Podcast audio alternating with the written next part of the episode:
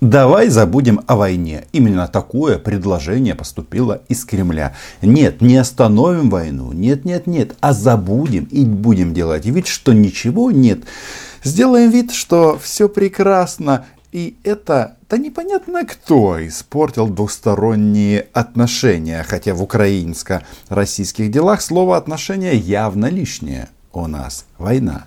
Что я имею в виду? Накануне российское издание «Коммерсант» сообщило о том, что Кремль подготовил потенциальные темы для переговоров Путина и Зеленского. Нет, нет, нет, Крым они обсуждать не хотят. Донбасс, по сути, тоже.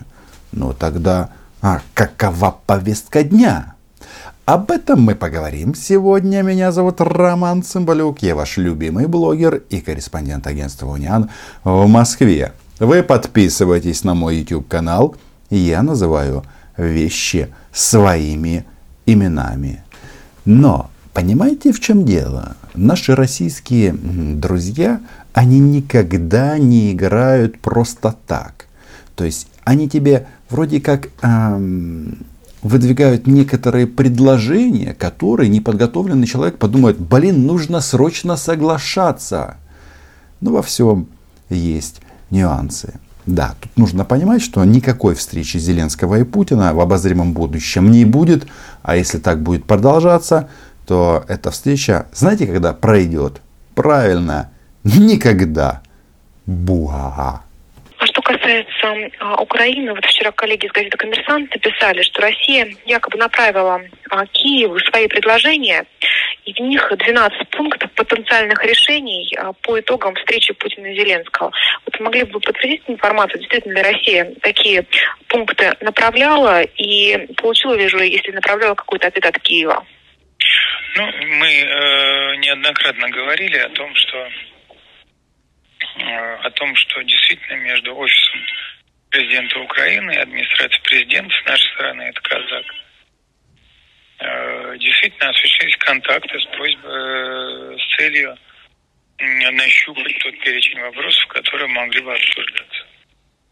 И озвучивались, формулировались разные, разные предложения, но пока в сухом остатке какого-то общего понимания – Э, и готовности к формулированию повестки невозможной встречи отсутствует. Дмитрий Сергеевич Песков, как голос Путина, он в той или иной мере эту фразу повторяет с интервалом раз э, в неделю. Раз в неделю кто-то из журналистов или даже я спрашиваем его об этом. И вот примерно такой ответ. А, смысл которого сводится, блин, непонятно, о чем нам говорить.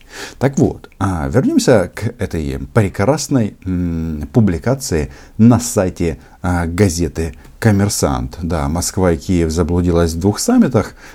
Но чего они хотят и предлагают? Значит, а, Москва отправила в Киев предложение поговорить о 12 потенциальных решениях, которые связаны исключительно с двухсторонними отношениями вне контекста войны. Ну и вот, например, цитирую. В Кремле считают, что на встрече можно было договориться о восстановлении полноценных дипломатических отношений и согласовать возвращение послов в Москву и Киев – снять взаимные торгово-экономические ограничения, отменить санкции в отношении физических и юридических лиц. В принципе, а, с точки зрения, ну, как бы на первый взгляд, ну, нужно соглашаться, да, вот, э, ну, то есть таким образом сразу становится понятно, мы против войны, гляди, гляди, начинаешь торговать и э, начнет, начнутся э, решаться другие вопросы, ведь бабло все побеждает, ну, в теории. Однако, тут есть один момент. То есть, если Украина ну, возвращает посла в Москву, ну, за россиянами дело не заржавеет, это понятно. Что это будет означать для мирового сообщества? К примеру, это значит, что Украина согласилась вынести действительно э, за скобки войну. Это будет означать, что Украине и украинцам уже не болит. Это не значит, что россияне перестанут в нас стрелять. Ничего подобного. А, но сигнал будет именно такой. Когда речь идет о снятии взаимных торгово-экономических ограничений и отменить санкции в отношении физических и юридических лиц, тут нужно посмотреть на эту ситуацию по-другому. А знаете что? Страны Запада, например, та же Европа, она как раз и ввела санкции против физических э, и юридических лиц. Ну, тут в, в большей степени американцы, конечно, на этом фронте э, отличились, но факт остается фактом. То есть, э, что это будет значить? Ну, вот мы же за то, чтобы торговать, а не воевать. Я за это. Но если гипотетически Украина на это соглашается, то наши а, российские дикие соседи в этот же день а, в каждое европейское посольство получат секретную депешу. Введите с местными правительствами а, соглашения или договоренности о снятии санкций. Но видите, если украинцы с нами торгуют и отказались от санкций, то почему бы и вам этого не сделать? Смотрим дальше. Опять же, читаем газету «Коммерсант». Россия исходит из того, что два лидера могли бы принять решение о восстановлении транспортного сообщения между двумя странами, а также договориться о подготовке до 1 декабря 2022 года соглашения о транзите и поставках газа на период 2024 года. Слышите?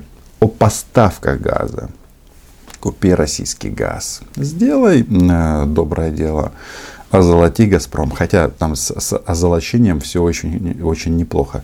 Ведь мы российский газ давно не покупаем. Много-много лет. Да, эта зима будет тяжелая. В этом отношении я как раз об этом говорил в предыдущем видео. Но это не значит, что а, газ нужно обменивать на суверенитет. Это понятно.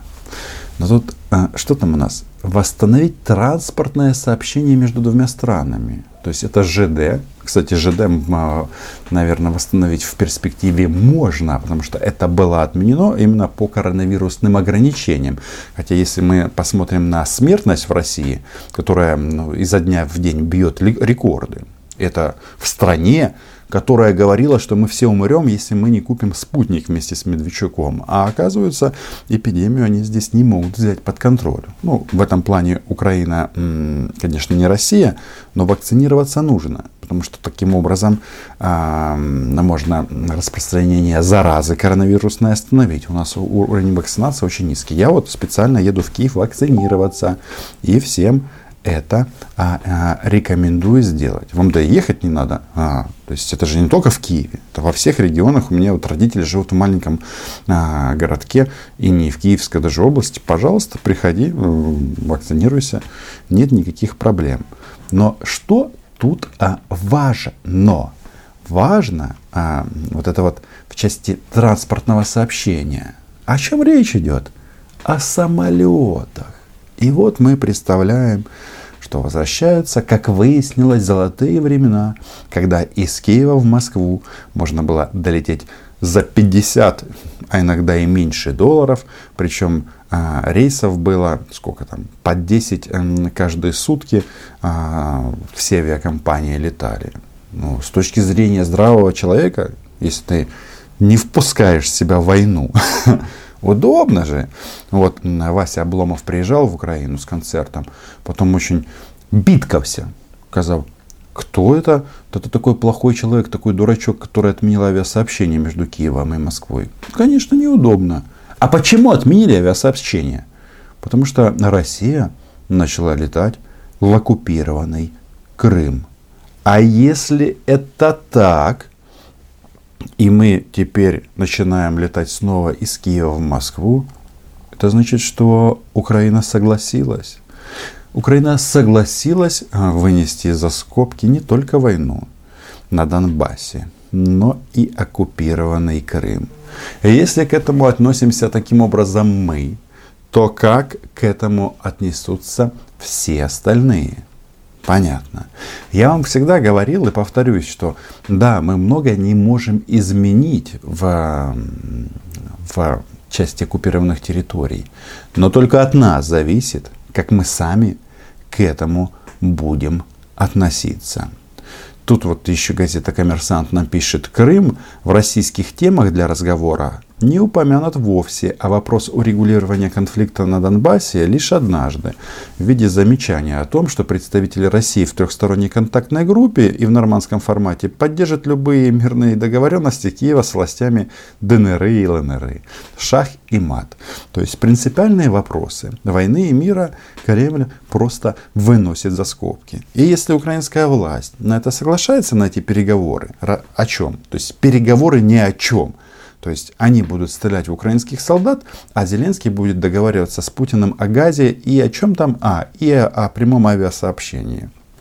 По-моему, ну, это очень, очень и очень сомнительная история с точки зрения здравого смысла, ну и с точки зрения, я не знаю, какой-то совести и так далее. Понятно, что офис президента, они уже отказались от этого. Но почему, а, я хочу подчеркнуть, а, россияне пускают пыль в глаза, вот а, типа создают эту ауру, что они готовы к диалогу. Вы думаете, они не знают, что Украина от этого откажется от такого формата? Вот то, что они предложили. Нахрена нам это обсуждать? Мы и так без этого хорошо живем. Вот парни, парни погибают, вот они уже жить не могут на Донбассе после смерти. Ну, нет у нас такой опции. Некоторые религии говорят, что там какие-то варианты возможны. Но я в это не верю. Они, э, вот пыль, вот да, это, наверное, самая лучшая формулировка. Пускают пыль. Вот давайте-ка вспомним. Несколько месяцев назад к Путину приехал Лукашенко и там почему-то, а, вместо того, чтобы а, размышлять на тему, как Россия не поглощает Беларусь, у Владимира Владимировича неожиданно спросили, а что ж там это со встречей? Какой был ответ? Какие предложения публично выдвинул Путин? Обсудить а, положение русского языка в Украине, то есть положение русскоязычных и российских граждан. Вполне возможно, речь о Медведчуке идет, не знаю что там еще? Положение русской православной церкви в Украине. И я тут должен отдать должное Путину, что он называет тоже вещи своими именами. Он не путается вот в этих аббревиатурах. УПЦ МП. То есть Украинская Православная Церковь Московского Патриархата. Нифига подобного. Он так и говорит.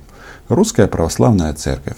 А в части, ну в Украине, а в части Донбасса говорит Отправляйся, дружок, на Донбасс вести переговоры с гауляйтерами. И тут мы возвращаемся к началу.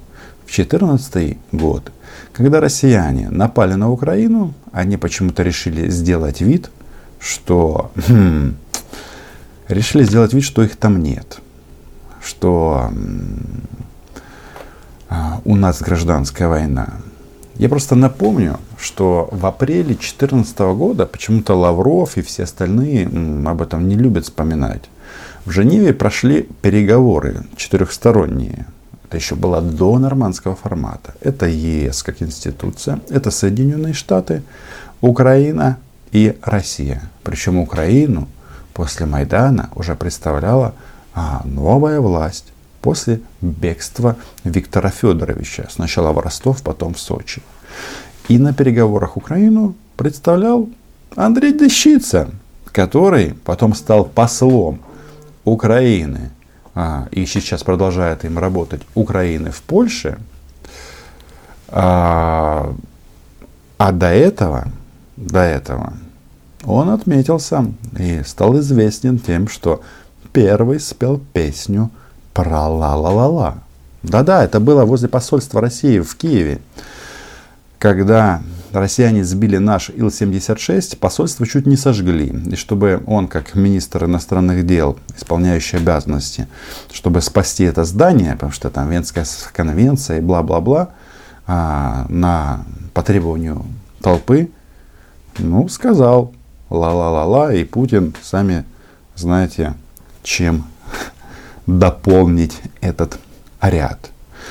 Поэтому в нашем случае все очень просто и ничего не изменилось за последние годы. У нас э, жесткая оборонительная позиция. И как ни странно, Владимир Александрович Зеленский в данном случае абсолютно э, работает по тем же лекалам, что и Петр Порошенко. Я знаю, за одно из видео вы меня там чуть ли не прокляли, что не могли определиться. Я парохобот или зелебот. Вы никогда не сможете это сделать, потому что я Украину не делю с точки зрения внутренней политики. Для нас, то есть для меня, мы, это все одно, а, одна сила, которой противостоит российское зло.